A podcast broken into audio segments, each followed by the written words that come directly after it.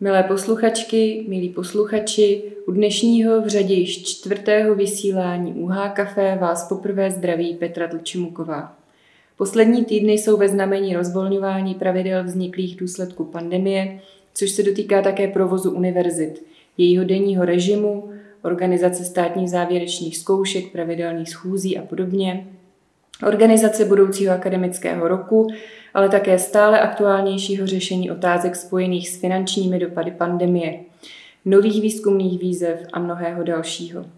Také začínáme nejen na univerzitách, ale celospolečensky zpětně vyhodnocovat průběh posledních měsíců, reflektovat správnost postupů a rozhodnutí, které jsme učinili v osobním, rodinném či pracovním životě a rozhodnutí, které učinili naši nadřízení či političtí představitelé naší jiných zemí a mezinárodních společenství.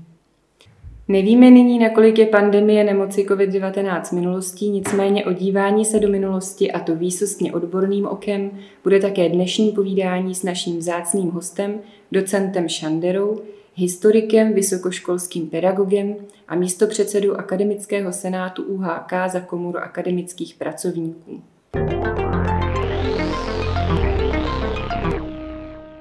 Pane docente, jak byste obecně popsal vztah historie k současnosti a jakou úlohu zastává historik jakožto vědec? Tak já bych nejprve poděkoval za pozvání do vašeho pořadu. Vztah historie k současnosti. Historie je dědictví, které si každý sebou nechce, neseme, ať chceme nebo nechceme. Máme v sobě dědictví předchozích generací, jsme součástí nějakého společenství, nějakého národa, nějaké civilizace, která měla svou historii, zanechala nám nějaké vzorce chování, pravidla, zákony, hmotné dědictví, rituály a zvyky, které si sebou neseme, na které reagujeme, které opakujeme, často si to ani neuvědomuje, si mou pár příkladů za mnohé. Když dáme ženě květinu, při pohledu do kalendáře nadávám, že zase je pátek 13. nebo řekneme pejskovi podej pac, Netušíme, jak hluboko jsme v tu chvíli ve středověku a že opakujeme některé rituály, které už středověk znal a že kořeny těchto jevů jsou právě v hlubokém středověku. Role historika jako vědce. Četl jsem nedávno krásný výrok Bůh nemůže měnit minulost, historik ano. Já si myslím, že role historika je právě v tom, že by mělo se ozvat, pokud je historie svévolně deformována, protože se to někomu hodí. A v současnosti to zažíváme velice často. Příliš mnoho, zvláště osobností politické scény, deformuje historii a hledá v tom legitimizaci pro současné své politické postoje. Role historika jako vědce, role historie jako vědy bude ve společnosti nezastupitelná, pokud se bude držet a zatím se zaplať pámu, i když nevždy na 100%, drží těchto tří zásad. Za prvé výzkum důsledně založený na pramenech, za druhé kritická analýza pramene a podložená zdůvodněná interpretace a za třetí, a tady bohužel v poslední době máme velké dluhy, nedostatky, přezíravý postoj, který není šťastný, to je srozumitelnost výkladnu a přístupnost vědeckého jazyka.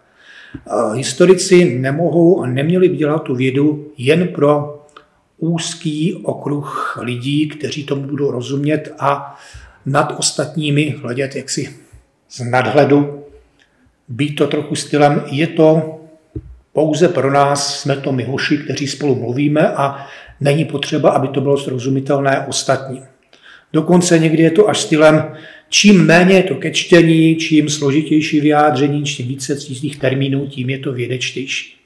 Nemyslím si to, považuji to za nešťastné, zbytečně takto historie jako věda vyklízí pozice pro plitké články, pro historický burvál. Není to dobře, přitom lidé o historii mají zájem, ale stačí zapnout internet a máte tam spoustu článků, které mají velmi nedobrou úroveň. V podstatě někdo si přečetl narychlo dvě, tři knížky nebo dva, tři články a už si myslí, že odborník vytvořil na základě toho článek čtvrtí a máte tam tolik nepřesností, víte, že ten člověk vlastně tu dobu vůbec nechápe.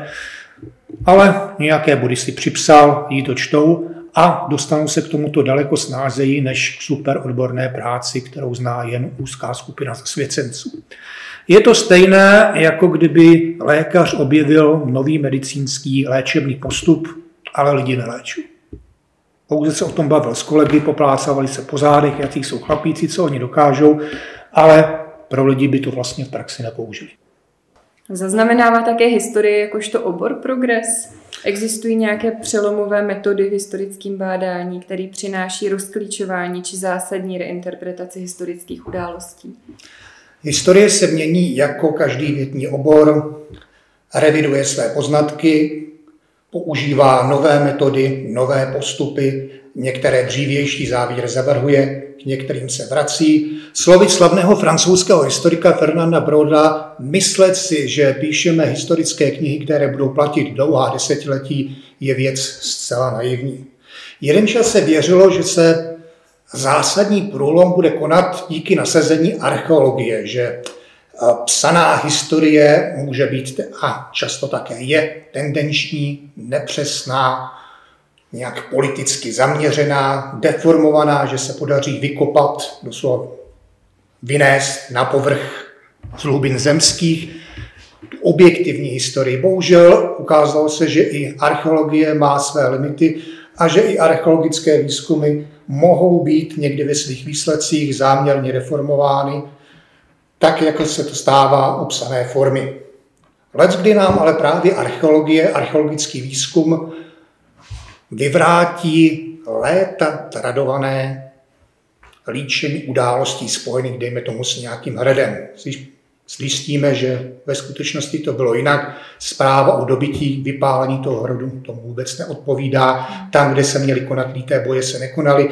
A zase tam, kde mělo proběhnout převzetí pevnosti v klidu, máme doklady o tuhých bojích a stovky tisíce předmětů militárního charakteru. To je jeden příklad za mnohé.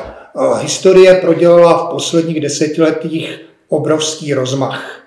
Řekl bych i z hlediska událostní historie, kterou dnes někdy zavrhujeme nebo se na ní díváme s despektem.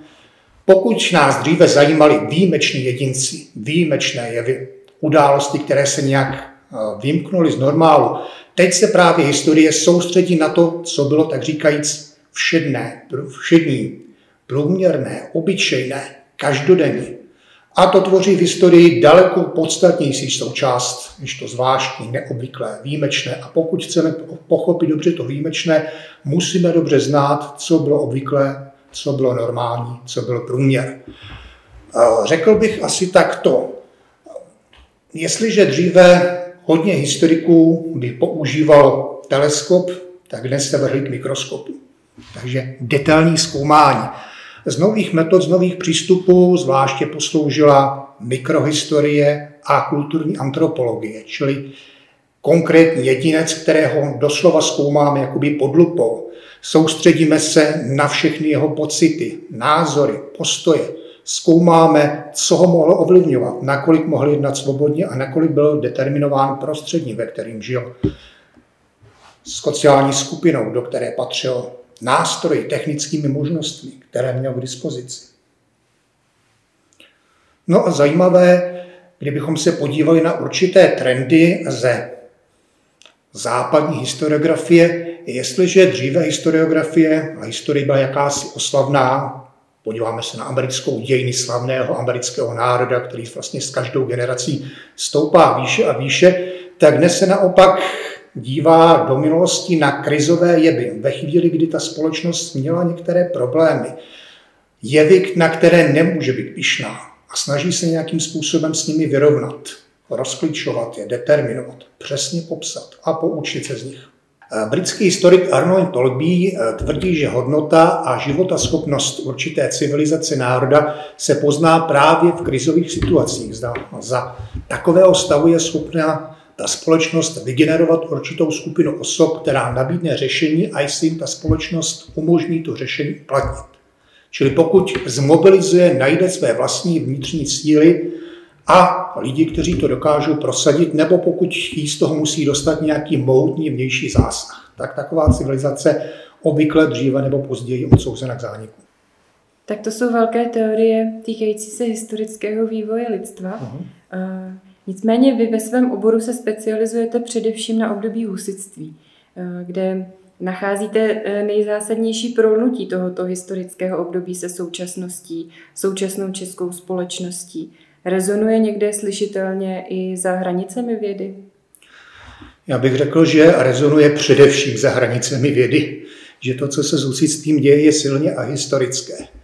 Eh, husitství má smůlu, že jak bylo kdysi stavěno na piedestal, tak jedno zcela a historicky zavrhováno.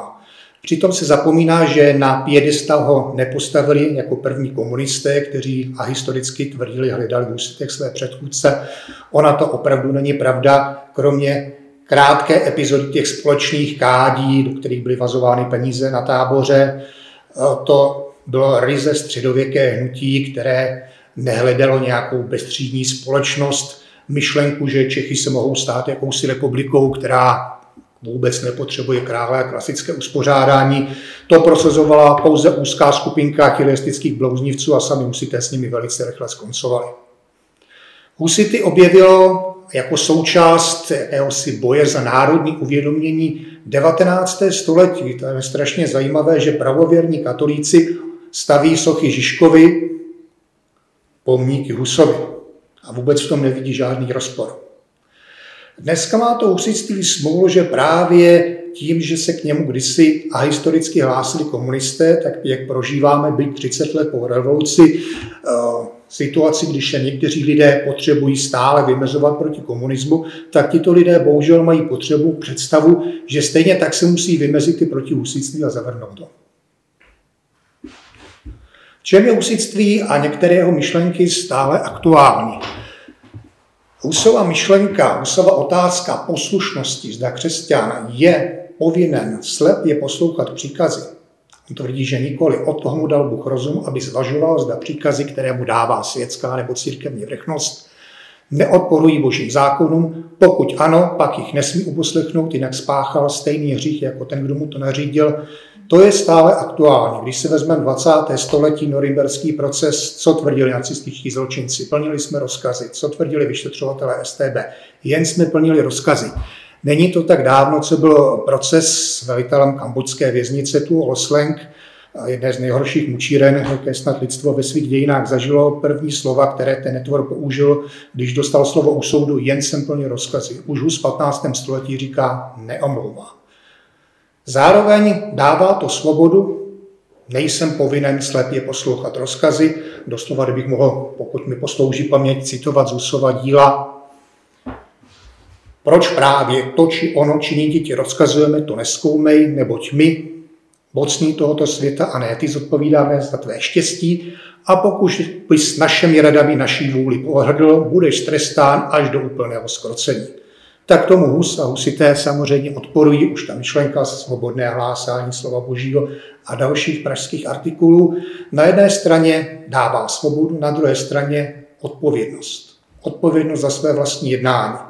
Husité vyloučili, nebo aspoň některé jejich směry, zvláště táborský, očistec, spověď. Tím pádem z toho, co jsem já udělal špatného na této zemi, se neočistí. To se mnou půjde a jednou mě za to bude někdo soudit. Jsou tam jednoznačně posuny v otázce svobodné vůle, individuální odpovědnosti a kolektivní viny. Eh, já se zeptám eh, teď eh, více osobně. Není tajemství, že ve své pracovně máte středověké zbraně? Jste fanouškem historického šermu či dnes tak oblíbených larpů? Tak, když jsem historický šerm dělal, dnes už bohu díky pro sebe, ale i pro své možné spany partnery se tomuto nevěnuji, už taky fyzická kondice by tomu odpovídala, ale je to krásný koníček a myslím si, že v České republice doslova fenomén, kdo všechno se tomuhle věnuje.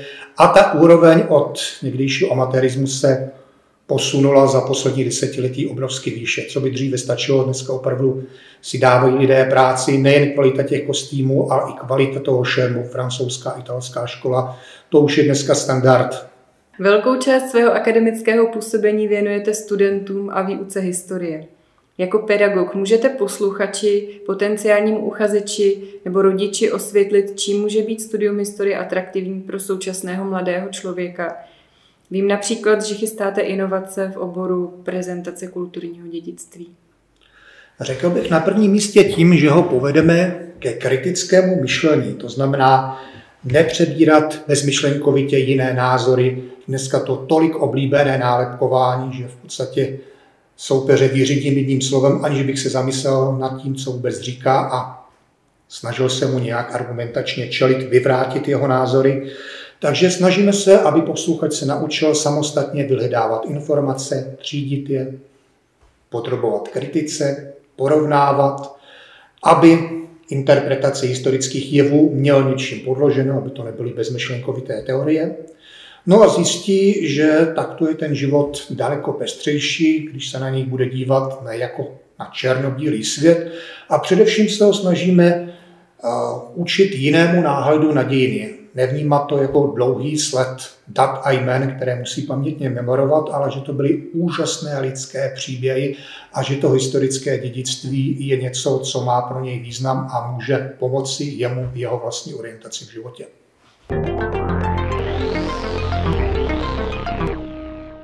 Letošní rok, ten akademický nevýmaje, dostihlo mnoho změn souvisejících s pandemí nemoci COVID-19.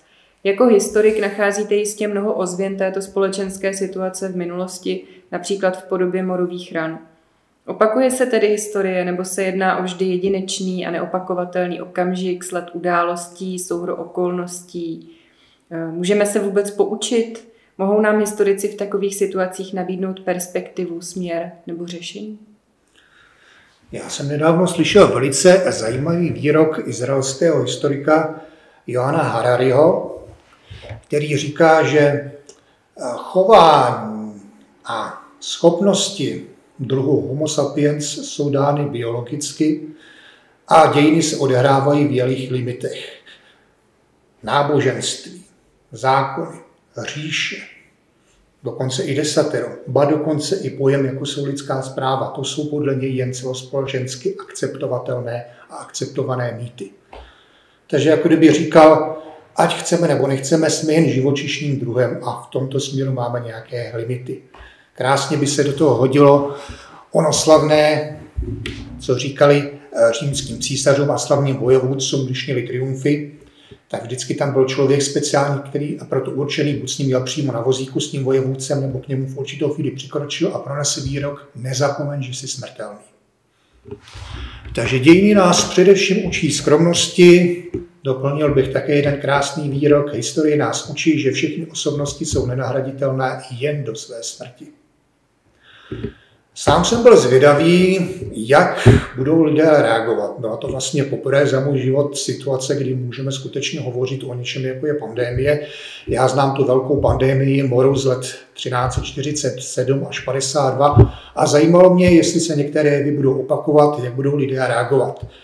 Zaplať pámbu jsme přece jenom o něco dál, byť také to, jak to dopadlo na nás, je s tehdejší hrůzou naprosto, naprosto nezměřitelné. Tam umíralo 6-8 lidí z deseti. Neuvěřitelná hrozba. Nevím, jak bychom reagovali, kdyby to dopadlo opravdu takto silně. Co je pro nás pozitivum, že na rozdíl od mnoha středověkých měst a oblastí nedošlo ke zhroucení řádu, práva a morálky. Představitelé, ať už místní nebo celostátní moci, neutekli, zůstali a nějak tu společnost řídili. Přece jenom máme poznání mnoha století, víme, že pandémie, ač lidstvo zasáhnou, zatím ho nikdy nevyhubili. Tehdejší lidé nevěděli, přežije to vůbec někdo? A k hrůze ze smrti, k hrůze umírání se přijala, přidala hrůza z toho, jak je člověk schopen reagovat a co jsou lidé schopni dělat.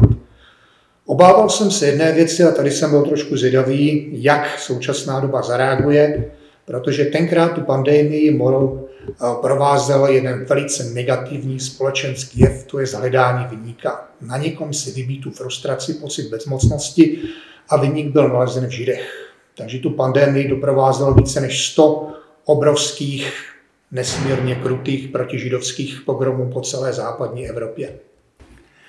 Já bych si dovolil připomenout knížku, kterou asi většina posluchačů zná, minimálně podle názvu.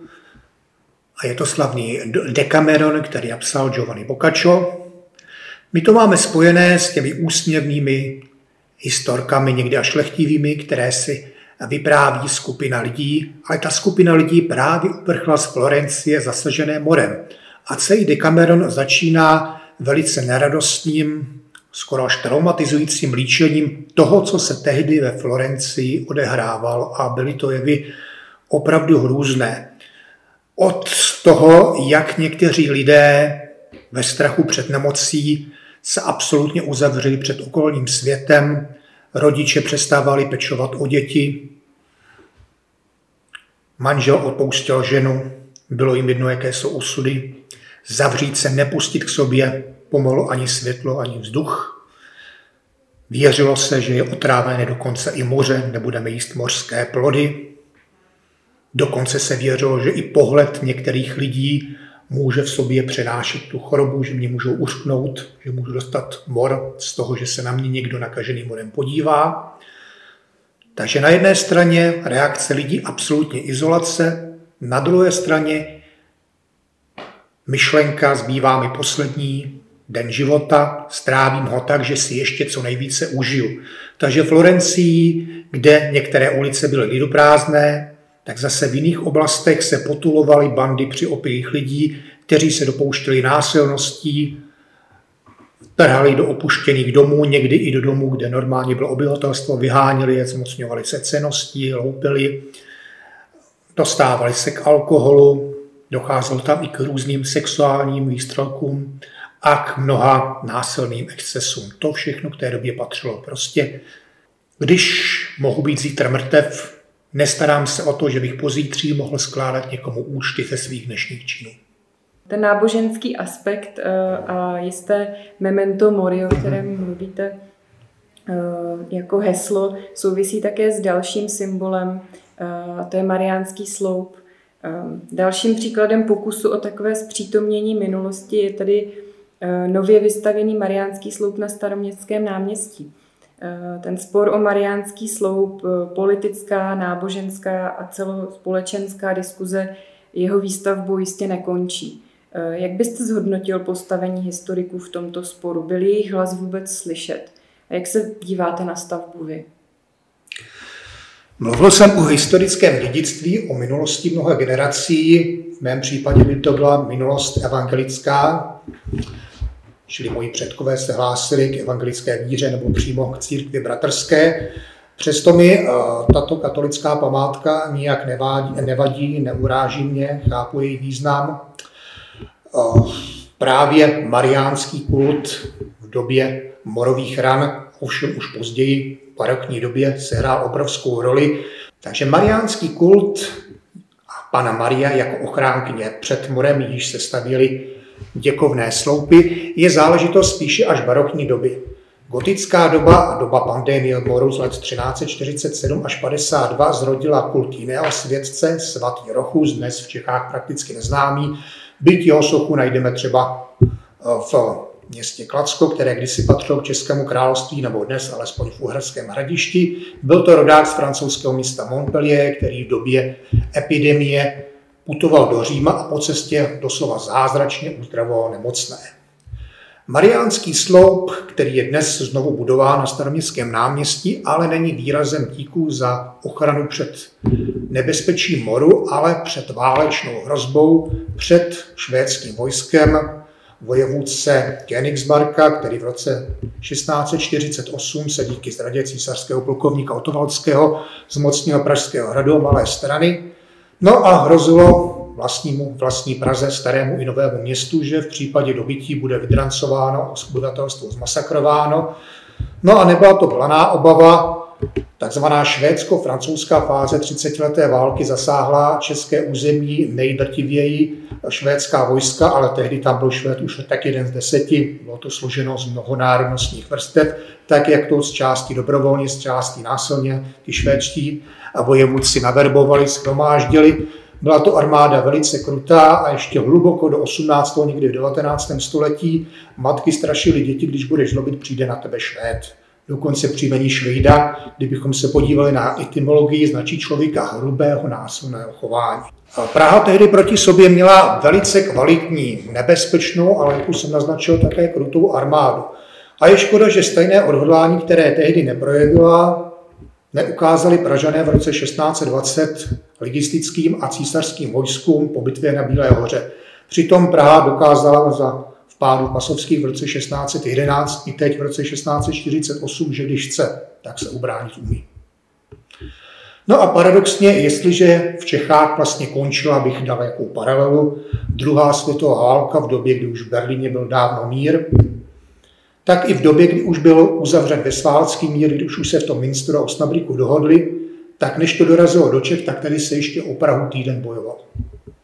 A teď, kdybychom se vrátili v uvozovkách do přítomnosti, do, k té současné situaci a tomu eh, sporu o Mariánský sloup, který tedy vyvrcholil jeho výstavbou, eh, jak hodnotíte eh, tedy tu pozici historiků, ten hlas historiků, který v té diskuzi, která výstavbě předcházela, byl zaznamenán. Slyšel jsem i reakce historiků, kteří to velice odsuzují, že to vlastně připomenutí toho, že v poslední době některé vrstvy pochybují, zda měl vzniknout vůbec samostatný československý stát, zda nám nebylo lépe v rámci té mnohonárodnostní všeobjímající v úvozovkách Habsburské říše, toho Rakouska-Uherska, že bychom měli i dnes si uvědomovat, že je nám lépe v nějakém větším celku. To je jeden motiv, to znamená to vyrovnání se s rakouskou-uherskou minulostí, otázka oprávněnosti existence samostatného státu a druhý je ten motiv náboženský. Jako kdyby to staroměstské náměstí bylo vyhrazeno pro protestanty, evangelíky, nekatolíky, kališníky, jak chceme. Máme tam ten obrovský krásný pomník od Ladislava Šalouna, věnovaný Janu Husovi.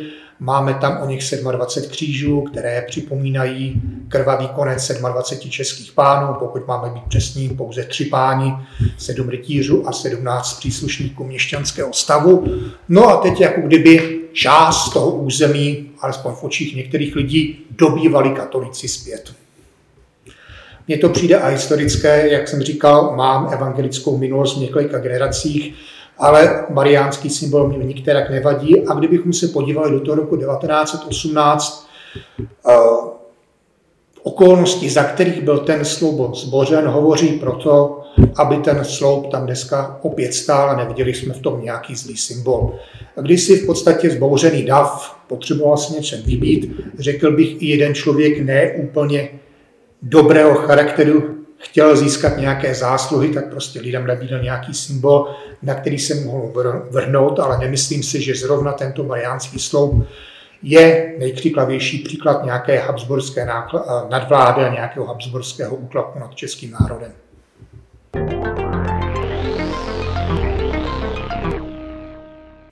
Naše setkání bych ráda zakončila odlehčenější otázkou a vlastně prozbou o radu. Posuneme se možná eh, z Prahy i do jiných míst v Tuzemsku. Eh, vím, že jste eh, vášní výchovatel psů a také výletník, a letošní léto bude mnoho lidí zřejmě díky pandemii trávit jejich dovolenou v Tuzemsku. Mohl byste posluchačům poskytnout pár dobrých tipů na výlety se zajímavostmi třeba právě z husického středověku? Já bych se vyjádřil k tomu, proč vášnivý výletník. Já se držím zásady, že historik by měl navštívit místa, o kterých píše a je to dokonce nezbytné. Pokud popisuje nějakou bitvu a vůbec nenavštívil tu krajinu, nerozhledl se, nevnímal ten prostor, nikdy to nemůže být úplně přesné. A v řadě historických prací přečtete text, navštíví to místo a máte jasno, ten člověk tady byl, ten člověk tady nikdy nebyl. Tak, ale abych přešel do té odlehčenější roviny, záleží, jak daleko se chcete vydat. V Hradci máte tu husickou historii velice bohatou, jenom můžete si tady podívat na pásmo hradeb a odhadovat, kde kdysi, kudy asi kdysi utékal, utíkal kněz Ambrož, když se proti němu město zbouřilo v září roku 1437.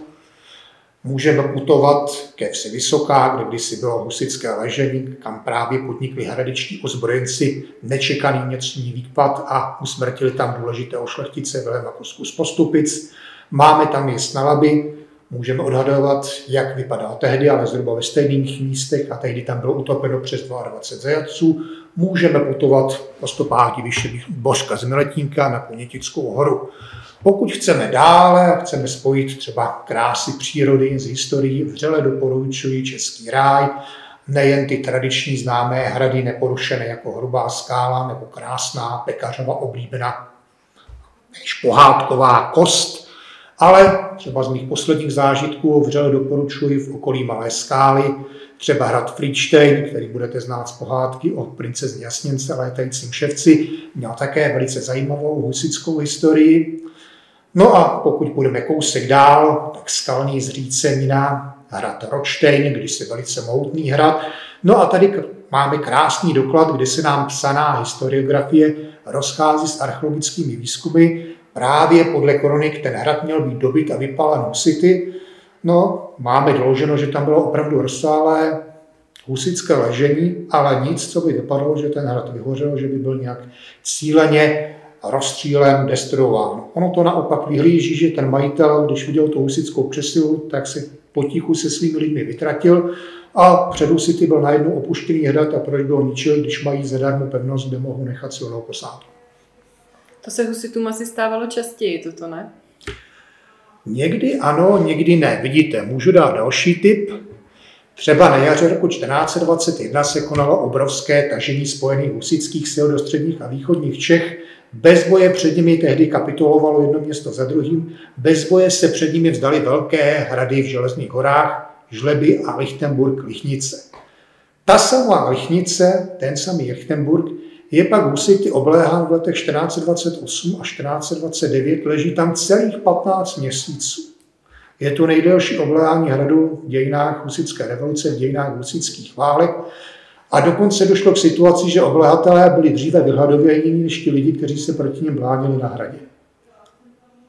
Už jen je to i sportovní zážitek. Pokud z města, středo, města Třemošnice vyrazíte nahoru na hrad, tak je to obrovská strmá stráň, takže je to fyzický výkon. Pod hradem krásná Lovětínská rokle, úžasná krajina. Sehrál ten hrad významnou roli i třeba v roce 1469, kdy Matyáš Korvín čekal, že jeho stoupenci se toho hradu zmocní a když ustupoval od Čáslavy před Jiřím z Poděbrat, čekal, že to Lovětínskou roklí bude moci v pohodě projít a zjistil, že nikoli. A ta rokle je natolik hluboká a ten hrad tak krásně umístěn, že kdo drží hrad a bude dolů házet kameny, tak no pasará, neprojdou. Pane docente, za dnešní setkání s vámi a váš čas vám velmi děkuji.